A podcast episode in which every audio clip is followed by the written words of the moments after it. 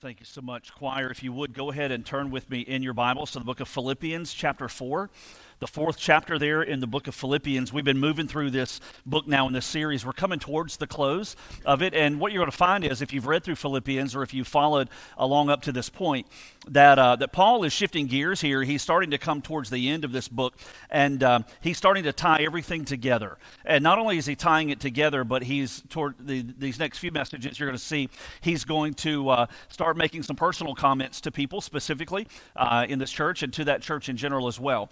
And so so, excuse me. So he is. Um, coming towards the close of this letter for us that's chapter 4 and uh, this morning what i want to do is to actually start in reading the passage that we're going to focus on chapter 4 verse 8 and verse 9 and then we're going to begin to make some application and then break down that passage even a little bit more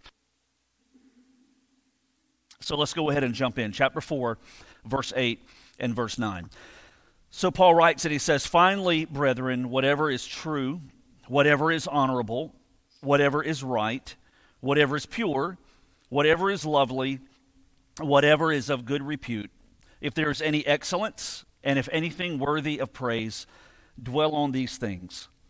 And the things that you've learned and received and heard and seen in me, practice these things, and the God of peace will be with you.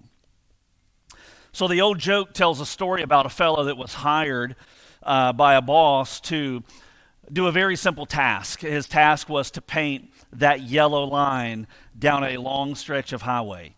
And so he was given what he needed. He was what, what he what was necessary. He was given a uh, the paint can with the paint inside. He was given uh, the paintbrush, and uh, the boss told him. He said, "I'm going to check on you after the first day, see how you're doing, and uh, and then we'll just kind of go from there." And, so the fellow got his, got his stuff and he showed up for work that next day and he began painting. And he had such a quick pace. He was doing just uh, amazingly to the point to where he painted five miles of highway, that little yellow line down the middle of it. He painted five miles of that. At the end of the day came, the boss showed up and he said, How much have you done? He said, I did five miles. He said, Man, that is awesome, even beyond what I expected. You must have been really, really working quickly. Here's your money. I'll come back in a couple more days and see how you're doing. And, so the next day, the man showed up for work, and he didn't get the five miles in. He was only able to get a mile in this particular day. And he showed up the third day, and he started work, and he was only able to get barely 100 yards of line painted down the middle of that highway. Well, at the end of that third day, the boss came and showed up and said, Well, let me check on how you're doing. You killed it that first day, five miles. How'd you do yesterday? And the guy said, Well, I was only able to get a mile done yesterday. And he said, Well, that's, a, that's surprising. Well, how did you do today? And he said, Well, boss, to be honest, it was tough. I was only able to get barely even 100 yards worth of highway, highway painted today. And the boss said, Well, that's just unacceptable. He said, This is not what I had, had expected at all. He said, What was the problem? I mean, why the big drop off? He went from five miles to one mile to now barely 100 yards. What was the issue? And the fellow said, Well, boss, it's real simple. I kept getting further and further away from the paint can.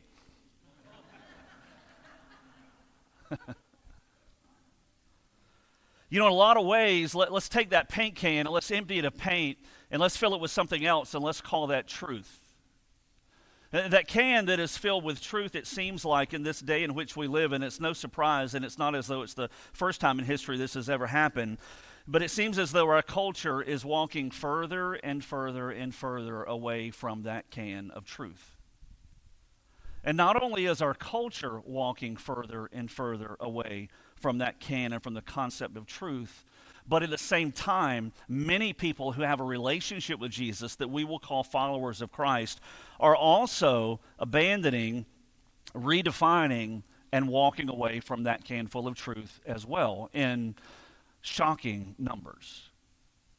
You know, when you, when you think about it in a sense, the way the world operates is interesting because it's not as though the world outright uh, uh, abandons God's truth. In many cases, that is the case. But often what happens is it just simply seeks to redefine what truth is. And so, in very nuanced language with uh, uh, its own worldly rationale and its own worldly arguments and its own worldly perspectives, what often happens is, is that truth is redefined by the culture, and, and many Christians ultimately fall prey to that, to where they also no longer hold to the truth as demonstrated to us and communicated through God's Word, but rather we fall for the lie and the redefinition of truth the way the culture has ultimately presented it. Now, this happens in a lot of different ways. There are a lot of different hot topics that are taking place in the culture today where this very scenario is unplaying or is playing out. One of those is in the area, for example, of marriage. When you look in Scripture, the Bible is very clear. I mean, in the very first two chapters of Scripture, you see God create. He creates Adam and he creates Eve, very distinctly male and female. And what we begin to see there, obviously, from that point moving on, there's never a recording of a marriage ceremony that takes place, but the very obvious context is that Adam and Eve our husband and wife. And all through the rest of the Old Testament, and even especially when you get into the New Testament, and, and, and extra especially when you begin reading the words of Paul that have all been, uh, all been inspired by the Holy Spirit, you see this picture of what marriage looks like according to truth. And when you pour out the contents of the can of truth and, and, you begin to sift through and look at what marriage is, from God's perspective, marriage is, is very clearly between a husband and between a wife, between a male and a female. And yet, what our culture has begun to do is to look to redefine that. To redefine that and to move the boundaries, almost seemingly saying, well, that's not necessarily true in every circumstance and in every case. Maybe it's only true for some people, maybe even true for you. But what the culture has done has said we're going to redefine what marriage is to the point to where we can say it's not only between a husband and a wife, but it can also be between those that are of the same sex. And the culture has redefined and put together a nice crafty set of arguments and nuances and rationale and perspective to the point to where many believers and followers of Jesus have said, you know what? That sounds like a compelling argument. Maybe God's way is not the only way after all. And we've walked further and further from that can full of truth. You look also at the topic of sexuality, where when you look through the pages of Scripture, God is very clear as to what sexuality looks like. It's only between male and female and the confines of marriage between a husband and a wife. Those are the boundaries that Scripture paints. It's Old Testament and it's New Testament as well. And certainly you see alternatives to that in the Bible. You'll see polygamy. I mean, Solomon had multiplicity of wives. The Bible never applauds that or holds that out as, as an expectation, but rather what we see is the fallout and the baggage that comes whenever those boundaries are moved. The Bible has painted a very clear picture, and again, you see it in the Old Testament, especially in the New Testament, where you begin to see those boundaries laid out, and there's this, this the, the sharp warnings that say, "Don't let the marriage bed be undefiled." In Hebrews, and it says not not to defraud one another. And there's all these passages in Scripture, old and new alike, that paint for us this picture of sexuality that it's to be experienced between a husband and a wife, male and female, in the confines of marriage. And yet the culture has moved those boundaries to say, as it relates to sexuality, the message of the culture now is that sexuality is a right to be experienced by anyone with anyone else at any particular time in their life. 57% uh, in a survey that was done by Pew Research in 2020, 57% of Christians, right, those who say they are followers of Jesus, 57% of Christians, uh, uh, would, when they were surveyed, said that their belief was that sex was acceptable um, outside of marriage as long as it was with a committed relationship. That's just outside the boundaries. And when we move those boundaries of Scripture, we found ourselves walking further and further and further away from that can of truth. In the area of gender, I remember when I was in seminary, my, my first, it may have been my first semester, but I had a class, I can't remember the class, I think it was systematic theology. Uh, there was a class where we had to um, we had to memorize scripture, and one of the verses we memorized, the first verse in the class I remember was one that I thought, "Why on earth are we memorizing this one? This doesn't seem to have any bearing." Right? Genesis 1, verse 27, the 27th verse of the Bible. It says, God created man in his own image. In the image of God, he created him, male and female. He created them. It, it, it's, if it wasn't sad, it's comical, right? To look back and to think, let I actually thought, what bearing does this have in our culture? You know, it has enormous bearing in our culture today. That this is, you know, when, when you when you empty the can of truth, right? This verse falls out and it lays out so many parameters that we are created in his image that god created us specifically in male and female distinctly he created us i was doing some research for this message earlier and uh, i came across um, uh, there's actually a, um, a magazine or an online article aimed at teenagers right when talking about gender that website actually listed 10 different genders right? Not male and female, 10 different genders. And then it went on to say, and this was the quote from it, it says, in addition to these 10, it said, quote, and all, none, or a combination of these. There are many more gender identities than we've listed. And when you look at the culture, what has happened is the culture has gravitated away from truth. That's not a surprise, right? We were told in the Bible this would happen. We've seen it demonstrated in the Bible, starting with the very second generation of people. But what is a little bit more surprising is that many of those who follow Jesus have also taken a walk away from that can full of truth as well. You look at the issue of the sanctity of human life. For example, Psalm chapter 139. I mean, uh, there, I don't know that there's a more clear passage of Scripture that highlights God's view for those who would care of what his view is. It highlights God's view of what life is and the sanctity of it and when it begins. It says in Psalm 139, verse 13, For you, the psalmist says, For you, speaking to God, formed my inward parts. You wove me in my mother's womb. I will give thanks to you, for I am fearfully and wonderfully made. Wonderful are your works, and my soul knows it very well. My frame was not hidden from you when I was made in secret. And the picture there is within the womb of that mother. And I was skillfully wrought in the depths of the earth. Your eyes, Lord, have seen my unformed substance. And then he even takes it further. And in your book were all written the days that were ordained for me, when as yet there was not one of them. And the culture has taken a step, many steps, for decades now and I know we've seen some victory here recently, but this is not over by any means. But the culture has obviously walked a long journey away from that can of truth to where the lives of the innocent and born are no longer protected, and the lives of the vulnerable will no longer be protected if it continues. That's the expectation of what's going to come. Those are that on the other end of the spectrum of human life, right? The vulnerable and those who seem to have lived their best lives in the past, right? That's kind of the next on the agenda, I would assume this follows the same track. And yet, there are many followers of Jesus that have also walked away from that can full of truth that's been communicated to us through Scripture. These are just a few examples that are going to come into play as we overlay this passage, Philippians 4 8 and 9, over the culture in which we live. And anytime we deal with these kinds of instances, listen, we don't need to um, we don't need to forget that there are two rails on this track that as we deal whether it's me sharing a message like this whether it's you having a conversation in the workplace with someone who may disagree right? There are two rails on this track that we always have to keep in mind. One rail is the rail of love and the other rail is the rail of truth. When we talk about cultural issues like this where the world very obviously believes differently than what scripture Scripture communicates, or whenever we're dealing with topical issues like this, where even believers have gravitated away from what God's Word clearly teaches, we can never afford to abandon love, and we can never afford to abandon truth. If we only communicate this message uh, uh, with truth without love, it's going to fall on deaf ears, right? And it's going to be ineffective.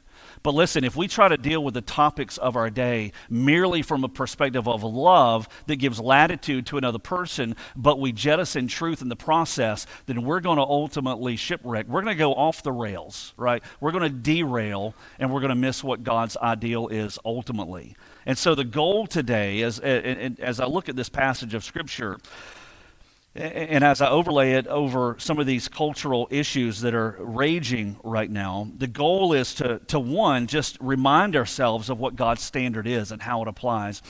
But number two, to see the warning that comes when we don't live according to God's word specifically. We cannot afford to take another step further from truth. As a culture and as followers of Jesus, we have to begin to walk towards it right? To walk back to it if we've navigated from it at all.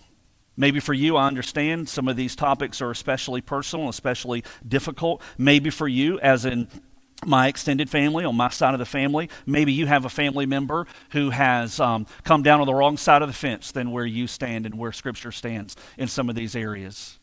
Maybe you have a family member or a close friend or someone that you admire, someone that you respect, or a voice in the culture that you, you uh, uh, have listened to for very, so long. And, and maybe they come down in a different place, and maybe it's caused you to begin to think, you know what? Maybe God's way isn't necessarily the only way. Maybe it is okay. After all, who are we? Maybe you've begun to think. Who are we to tell uh, another person who they can't love? Maybe you've begun to wonder, who, who are we? Who am I to tell a woman what to do with her own body? And maybe for you, it's raised this doubt and it's caused you to begin to question the truth of what God's Word has communicated so clearly. And, and it's a very dangerous place to be because if not careful, it's at that very juncture, right, that we begin to take a step away from truth and we begin to take a step towards what we feel or what we think which can be very, very dangerous. And so, the first principle I want us to roll out this morning that I think is going to give us a little bit of a guardrail as we move through this passage is this very simple principle that truth begins with God, not man. Truth begins with God, not man. Whenever we talk about cultural topics, cultural issues, whatever the issues may be, ultimately, I think for every one of us, one shared objective is that we want to know what the truth is, right? We don't want to live our life rooted on a lie, then end up suffering for that when it all comes together, right? We, we want to know what the truth is. I, I think that's a common denominator for all of us. We want to know the truth. What we have to understand, however, is that truth begins with God. It doesn't begin with man. And often what happens is, in this very nuanced culture in which we live, that you'll find arguments and you'll find rationales and you'll find presentations and you'll find comments that are made where it seems as though man has found truth rather than God revealing truth. Truth always starts with God. When you think about the big picture, for example, and we begin to think about how we even came into existence to begin with, virtually, well, I won't say virtually every, many, many, many atheistic scientists would agree that the universe that we live in has a beginning right? Atheistic scientists themselves will agree that the universe has a beginning. There was a beginning point where the universe began. And if that is the truth, which I would hold to, and I believe Scripture bears that out, obviously, Genesis 1 and 2 would seem to put that to rest. But if the universe does have a beginning, and even the most atheistic of, of uh, scientists would agree to that as well, then what that means logistically is that if the universe had a beginning, then there has to be a being outside of time and outside of space and outside of matter who brought that universe into existence. Right? There has to be a being who exists outside of time, who is eternal, exists outside of space, right, who is omnipresent and, and who exists outside of matter, right, who bo- ultimately brought that universe into existence. And the Bible defines for us who that is, and it's God right? In the beginning, God created. The first five books of the Bible doesn't tell us how he did it beyond him speaking it into existence. And then mankind, he formed, right? He, he, he, he formed Adam uh, uh, from the dust of the earth, breathed life into him, right? Doesn't give us every detail. It doesn't give us answer every single question. But the picture of the Bible, right? The truth is that God ultimately brought us into existence. Everything that exists, God created except for himself. He is is eternal. The picture there is that even his creation bears the fingerprints of who he is and it bears his nature. Mankind created in his image. The design, right? The architectural design that God crafted into his creation is unmistakable unless we just don't want to see it. And as God created all of this, then wouldn't it make sense that a God who is personal, who is eternal, who created all that we see, including mankind, wouldn't it make perfect sense that he would desire to reveal himself so that he could be known, and he has, in a book called the Bible. A book that he has given to us without error, that dictates for us who he is and what his nature is and his great love for mankind and the extent to which he has gone to ultimately forgive us of our sin, to, to, to, to reconcile us, to bring us back into relationship through the death and the burial and the resurrection of his own son Jesus. God who came for us. And yet we see early on in the story that though God created and God called it good and he called mankind very good, that sin would enter into this creation. God, in his sovereignty, chose to allow it. He could have stopped it. He chose to let it run its course because mankind is created as free will. You cannot worship nor love if you are not also one who possesses free will. And we even see how this happened in Scripture in Genesis chapter 3. It's interesting because when we take a look at Genesis chapter 3 and how sin entered God's creation, what we find is, is that number one, it was not God's fault. Number two, that the enemy who brought the temptation in the first place is using the same old tactics today as he did back then. Genesis chapter 2 actually is where God gives the command to Adam and Eve. Chapter 2, verse 17 in Genesis. He gives them a command. He tells them they can eat from any tree in the garden. Verse 17, but from the tree of the knowledge of good and evil you shall not eat, for in the day that you eat from it, you shall surely die. This is not mythological. This is not some type of a, an example that we're to follow. This is a real event in history, recorded for us in the pages of the book that God inspired, right? The Bible. And he tells us that here, that Adam and Eve were given this express command not to eat of a specific tree but in chapter 3, the enemy comes and he begins to plant seeds of doubt. Look at what it says in chapter 3, verse 1.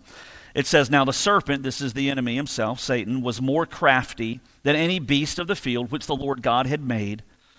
And he said to the woman, to Eve, He said, Indeed, has God said, You shall not eat from any tree of the garden? And he begins by planting this little seed of doubt. Has God really said, does he really have the right to dictate to you how your life is supposed to be lived. And he begins by planting this little seed of doubt. You move a little further into chapter 3, down to verse 4, and you'll see that not only does he plant a seed of doubt, but then he begins to outright lie. Verse 4, it says, The serpent said to the woman, You surely shall not die. In chapter 2, 17, God had already said, if you disobey me and if you eat of this fruit, then you're going to die. And now the enemy comes and he outright lies and he says, You're not going to die. I mean, what, what do you think? I mean, you, you, really, you're going to die from just taking this simple little step? And then he moves from, from the outright lie to where he begins to distort and to deceive. Verse 5, he says, For God knows that in the day you eat from it, your eyes will be open, and you will be like God, knowing good and evil. That is somewhat true, but it's a deception. Because the day that Adam and Eve would eat of the fruit and commit this sin, they would know the difference between good and evil. But not exactly the way God knew the difference. It's kind of like the way a physician knows cancer compared to the way a cancer patient knows cancer. Right? Adam and Eve's eyes would be opened to see sin for what it was. And they would now know the difference between good and the difference between evil. But that knowledge would be vastly different from sinless, holy God, who later in history would choose to take it on himself experientially when Jesus would die to pay for it. And so the enemy comes with his nuanced language. He comes with his arguments and he comes with his perspective and he comes with his rationale and he says virtually it doesn't matter what god says. Whoever put him in charge anyway this is your life. You want to eat this fruit you eat this fruit. You're not going to die. He didn't tell you the truth. In fact you're even going to have your life enhanced. You're going to be like him.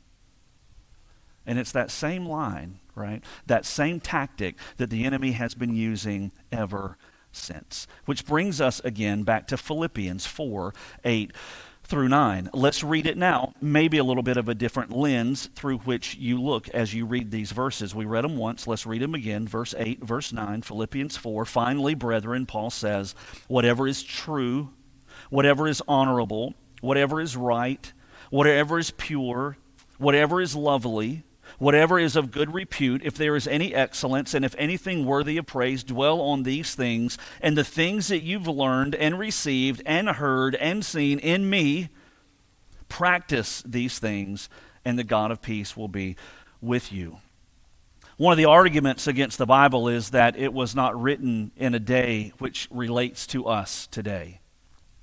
I would completely reject that argument because the Bible is as applicable today as it was the day in which it was written. Let me just give an example. Paul here is writing this letter called Philippians. He's writing it from a Roman cell, right? Most believe he's in a Roman jail cell. He's writing this letter because he was imprisoned for preaching the message of the gospel that was not popular in its culture, right? Paul was not this holy man insulated in a cave on a hill somewhere, insulated from the fallenness of mankind. He writes this very letter locked up, shackled, probably to a wall, certainly to a, uh, or to a uh, prison guard, right? Uh, he writes this letter having suffered and suffering unjustly. And he writes it to a group of believers in a little city that archaeologists believe probably ran 10 to 20,000 in population, the city of Philippi, that was in the midst of the Roman Empire. It had the distinction of being a Roman colony, patterned after Rome itself. And don't forget, because we can't afford to, that in the context of not just this letter, but virtually the whole entire New Testament, we find that the context of it was written in a culture that was uh, just absolute in moral decay the Roman Empire ruled the land in the first century where we read the New Testament.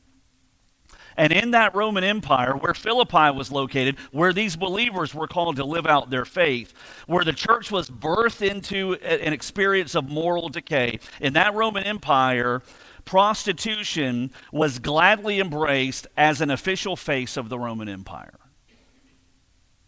And as it related to human sexuality, the Roman Empire, across its breadth and scope, gladly embraced a person's right to experience physical interaction with anyone that they chose, whether a slave, whether a prostitute, and for the men, whether even a boy who was a minor. That was the culture in which the New Testament was written equally as applicable to us today as it was in the day in which it was written. So we can't say, well, the Bible may have applied back then, but we've outgrown it. No, no, no, no, no. And it's against that backdrop that Paul makes this statement in verse 8 Whatever is true, honorable, right, pure, lovely, of good repute, of excellence, or worthy of praise, dwell on these things. It's against that backdrop that he says what he says. So, what does he mean when he says whatever is true? Remember, truth begins with God, it doesn't begin with man. What Paul doesn't say there, he, he doesn't say whatever feels good, dwell on that. He doesn't say whatever makes sense to you, dwell on that. He doesn't say whatever everybody else is doing or whatever is popular, dwell on that. He says, no, whatever is true. In other words, you've got to cut through the voices of the culture. You've got to cut through the voices of those who don't value God's word. We've got to come back to the heart where God, who is eternal, who has revealed himself to us through the pages of his word, has expressly demonstrated truth to us here. This is where we come back to to find out where truth is. Now, we don't gravitate away from that rail of truth and we don't gravitate away from that rail of love, right? We keep both rails in place as we travel the hot topics of our culture, but we cannot afford to derail from either love or truth. Paul says, whatever is true, this is what we need to dwell on. And, and, by the way, let me just say, as a reminder, let's piece some things together. If we look to redefine truth, then we are also at the same time, by default, attempting to redefine God. Why is that? John 14, verse 6, Jesus said, speaking of himself, I am the way, I am the truth, I am the life. And so if we try to repackage truth, if we try to redefine truth, if we try to make it in, in, you know crafted in terms that it's more agreeable to us and our desires personally, then we're also attempting to redefine and recraft who God is, which is not a wise choice to make. And so Paul says it's truth that counters the lies. It's truth that counters the doubts. It's truth that counters the deception. He says, whatever is true, right, we understand that comes from God because it begins with Him. Dwell on these things. He also says, whatever is honorable. This means whatever is worthy of respect, whatever is worthy of reverence. Again, the world has its view of what's honorable. In Rome, it was honorable to choose whoever you wanted as a man, prostitute, slave, young boy, as an outlet for your physical desire. To them, that was honorable. To God, no. I think to most everybody sitting in here, I would, I would assume we would understand not, not to be honorable either.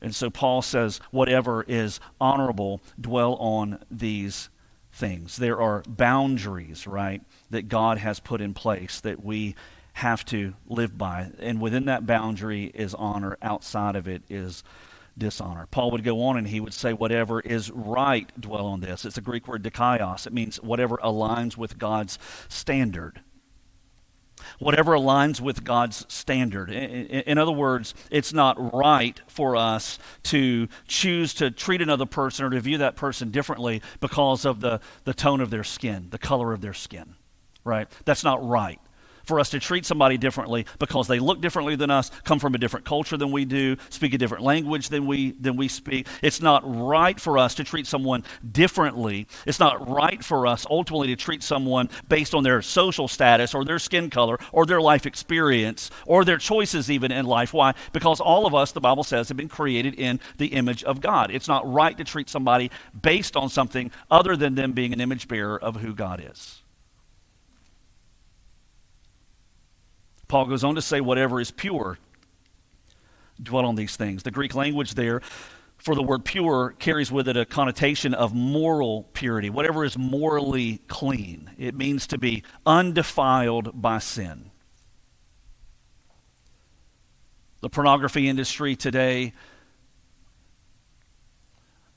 what that industry brings in financially, would startle and astound every person here of the numbers, the dollars that are, that are generated not just in our culture, but in our own nation by that one industry alone. And yet, most people don't know that many of the people who are part of that particular industry, the link is unmistakable and the numbers are astounding those that are in that industry who also come from foster homes or broken homes. I was in a lunch and learn meeting about ministry to those that are in foster care and families that are navigating that particular arena of life. And when they put together, connected the dots of how many children are in foster homes and ultimately make their way into that particular industry or prostitution or something similar, blew me away. And yet there are people that would say, you know what, moving to the next area, Paul says, whatever is lovely, that would say, you know what, eh, this is a part of my life that's pleasing to me. I'm not hurting anyone. I'm in my own home, right? What's the big deal here? Paul says, whatever is pure, dwell on these things. Whatever is lovely, dwell on these things. Whatever is of good repute, that means whatever is well spoken of, whatever is excellent, whatever is worthy of praise. He says, dwell on these things. And by the way, the, the, the, world, the culture has a knockoff for all eight of those things that he just listed. The world has its own description of what's true, what's honorable, what's right, what's pure, what's lovely, what's good repute, what's of excellence, what's worthy of praise. The world has its own little category. It's walked a long way away from the can, right? And sadly, many Christians with it. You know, there's an interesting correlation here that when Paul says he lists these eight things, and then at the end he says, dwell on these things, that word dwell literally means to think deeply upon, to focus upon, to meditate on, not like Eastern New Age religion, but, but to think deeply, to chew on these things. He says, let these things uh, be at the front of your mind. Let these things be deep in your heart. Let these things, right, these eight qualities, let these be drivers in your life. Why is it important, right? Why is it important that we dwell on those things? Why would Paul say to a group of believers, why would he say to these Christians in a fallen city like Philippi, in the midst of a Roman Empire where the boundaries were not just moved, they were virtually non existent?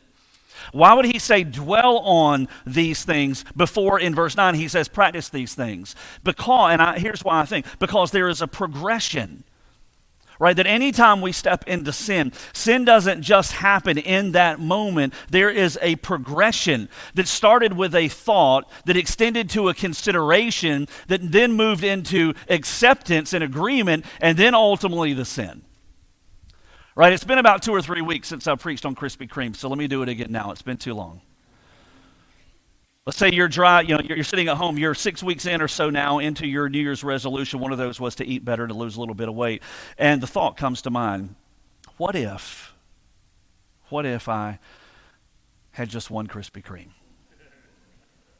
There's the thought, right? You begin dwelling on that thought starts with a thought. It then extends into a consideration. It's not just what if I had one, it's, you know, I think I might just ride by and see if they're open, right? And you feel that bitterness because we don't have one close now anymore. It has brown paper on the windows and the hot sign is gone. I'm working on that in my own heart. And so you begin to no longer think, what if I had a donut? And you begin to extend into, you know, maybe I'll just ride by. That then gravitates into, you know what? I'm getting my keys and I'm going by there, but I'm not going in. All right? I agree, it'd be good just to go see if it's open. And when you're there, you, you then have this internal struggle that, that moves from what if to maybe I will to I think I might, that ultimately this is going down. And 12 donuts later, right? you're thinking, I just blew it. Why did I do this? Every person you read of in the news and that scrolls across your news feed, every person you know personally who came to a place in their life where they went so far off the rails that they made a choice that had uh, that, that, they just uh, ultimately experienced the fallout and the consequences that were just beyond what could be imagined. Listen, it didn't start there. It started back there. And when we think of our own lives in those places where we went off the rails and we made choices that we ultimately regret, right? It didn't just start there with the action, it started back there with where we dwelt in our minds. And Paul says, listen, if you don't want to end up in the woods off the rails, out here, then you need to dwell on what is right. And he gave this list of eight things. And then in verse 9, he says, And the things that you've learned and received and heard and seen in me, practice these things and the God of peace will be with you. You're not alone as you do this. Principle one truth begins with God, not man. Principle two dwelling on God's truth should lead to living life based on God's truth. Not where we just agree with it, but we live it out. And maybe for you, there are some areas of your life today that aren't lining up with what's in that can of truth, right? Maybe you've begun to think through some things that's more reflective of the culture's view, where God is is is squeezed out rather than having a view that aligns with the truth of God's word. Listen, it's not unloving to tell someone the truth. It's not unloving for God to tell us the truth. It's not unloving for God to put parameters and boundaries in our lives and guardrails. The reason He does that is because He loves us. And when we jump those guardrails and we go running off into what we think is going to be a fulfilled life that runs in opposition to His word, we're going to be the ones that suffer. It's expected that the culture will operate that way. It's incredibly sad when the church does. And so, four implications, and I'm done. I'm going a little bit long today. Four implications, and I'm done, real quick.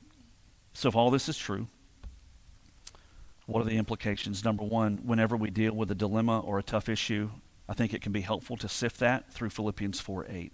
When you face a big decision, whenever you are navigating a hot topic, whenever you're trying to figure out, all right, I hear all these voices in the social media on this particular topic, it doesn't seem to ring true. It seems like the Bible says something different, but boy, those, uh, th- those arguments are so compelling, and, and you feel that tension there. Just sift it through Philippians 4, verse 8. Right? That's a really good grid there. Implication number two, it, as, as we deal with these hot topics, we need to remember that we should never compromise or abandon God's truth. Never compromise or abandon God's truth.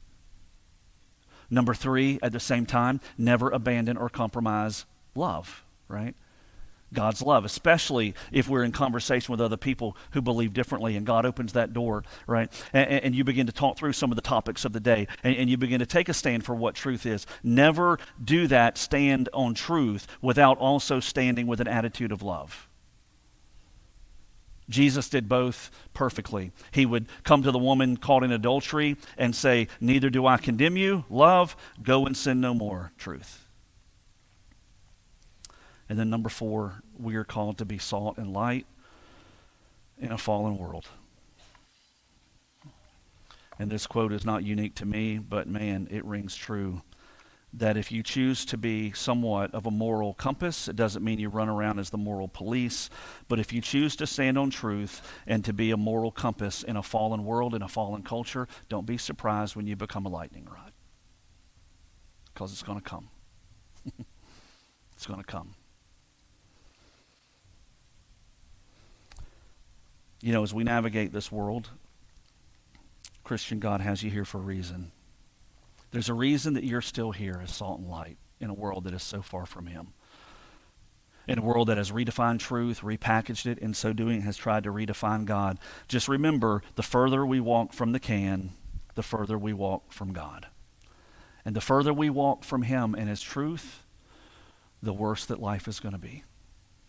We're here to walk with Him, to stand for Him, and to communicate the message of the gospel, the greatest news in all of history, that a God who has every reason to have nothing to do with us has not only created us, but has come to pay for our sin for us. So that if we only lay down our sin and come to Him on His terms and surrender in faith in Jesus and repentance of our sin, that He will welcome us into relationship and even call us sons and daughters of His. That's the truth. We can't change it. But walking within it is the way to the abundant life. Let's pray. Heads bowed and eyes closed if you've given your life to Christ already, then you have a relationship with, with Jesus who has described himself as truth itself. The Holy Spirit lives within you, and we have the privilege of being able to discern in very difficult days what His truth is as we read His Word and as we look to live it out. If you've never given your life to Jesus, listen, you're not here by accident. You're not just a compilation of cells right? You are here by design. Your life bears the fingerprints of the God who created you, a God without beginning, without end. And he created you into the into time and he placed you into space. And he is sovereign over all of it. But without a relationship with Jesus, your life is separated from Him, the very God who created you. He knows you better than you know yourself. He has a desire for life that is beyond anything you can imagine. It's a desire to give you an abundant life and a life that's full and a life that's fulfilling and a life that lasts forever. But it only comes not when we continue to pursue life on our terms, but when we lay down our sin and we lay down our efforts and we agree with God, you know what, God, I've blown it, I've sinned. And we invite Jesus, God, who came and died and rose again.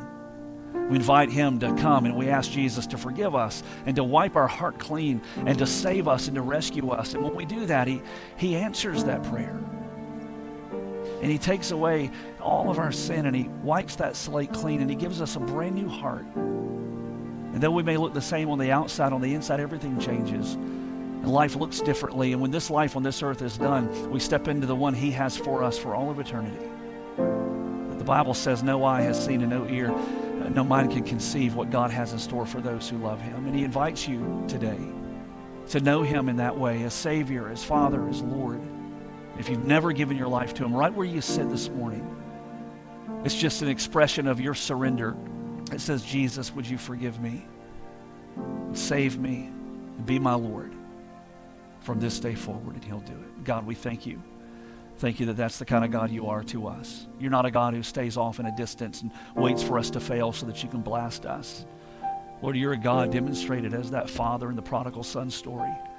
Lord, who who longs for relationship to be reconciled. And you even take the first step, Lord, as you came and you died in our place, Jesus, to pay for that sin. Lord, it only hurts us when we try to redefine what your truth is. It only hurts us when we try to step outside of your boundaries to look for life on our terms, God. Life is found when we walk with you in relationship. According to your truth, it's for our good. That often starts as we dwell on those things. And God, we pray that our minds would be fixed on the truth of your word that ultimately results in a life that's lived by that truth, that makes a difference in this fallen world for your glory. For it's in Jesus' name we pray.